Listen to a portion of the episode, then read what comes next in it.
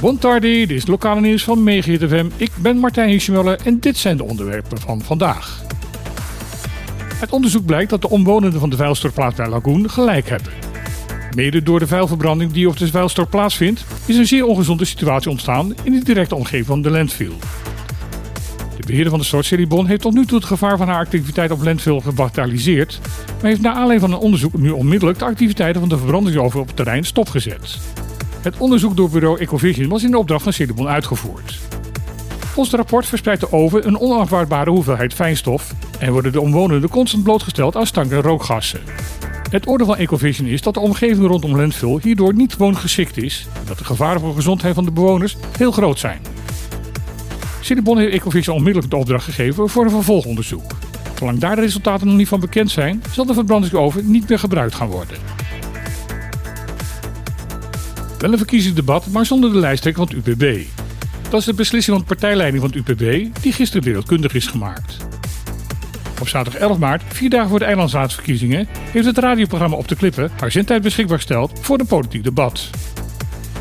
Alle zes aan de verkiezing deelnemende partijen zijn gevraagd hun partijleider, de lijsttrekker en iemand anders van de kandidatenlijst naar het debat af te vaardigen. De meeste partijen reageren positief op deze uitnodiging, zo niet het UPB. Zij maakt kenbaar dat ze de nummer 2 van de lijst, Jonas Valida, naar het debat willen sturen. De makers van Op de Clip hebben toen duidelijk gemaakt dat zij de lijsttrekker van UPB bij het debat willen hebben, niet de nummer 2 van de lijst.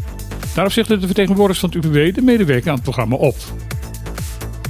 De redactie Op betreurt deze stap, maar respecteert de beslissing. Wel laat de redactie weten dat sowieso op 11 maart een microfoon zal klaarstaan voor de lijsttrekker van UPB. Opvallend is dat het voorwerp van deze oneenigheid, James Kroon, zich tot nu toe volstrekt buiten de discussie heeft gehouden. Met het uitkomen van het honderdste schildpaddennest is het broedseizoen 2022 tot een eind gekomen. Het honderdste nest was voor zover bekend ook het laatste nest dat nog moest uitkomen. Bij dit nest vonden 93 jonge schildpadjes de weg naar de zee. De stichting Sea Turtle Conservation Bonaire zegt dat het nieuwe nestseizoen voor 2023 waarschijnlijk tussen eind april en begin mei zal gaan beginnen. Maar het eerste nest in 2022 werd pas ontdekt op 20 mei van dat jaar. Nederland wil steeds het laatste woord hebben, maar dat kan niet. Dat was de opmerkelijke uitspraak van oud-minister van de Nederlandse Antillen, Russell Marta, op de tweede dag van het interparlementaire Koninkrijkoverleg in Curaçao. Marta had nog meer te zeggen bij zijn presentatie aan de parlementariërs uit de vierde Koninkrijkslanden. Zo noemde hij het financieel toezicht van Nederland op de andere landen binnen het Koninkrijk ongrondwettelijk en in strijd met het Koninkrijkstatuut.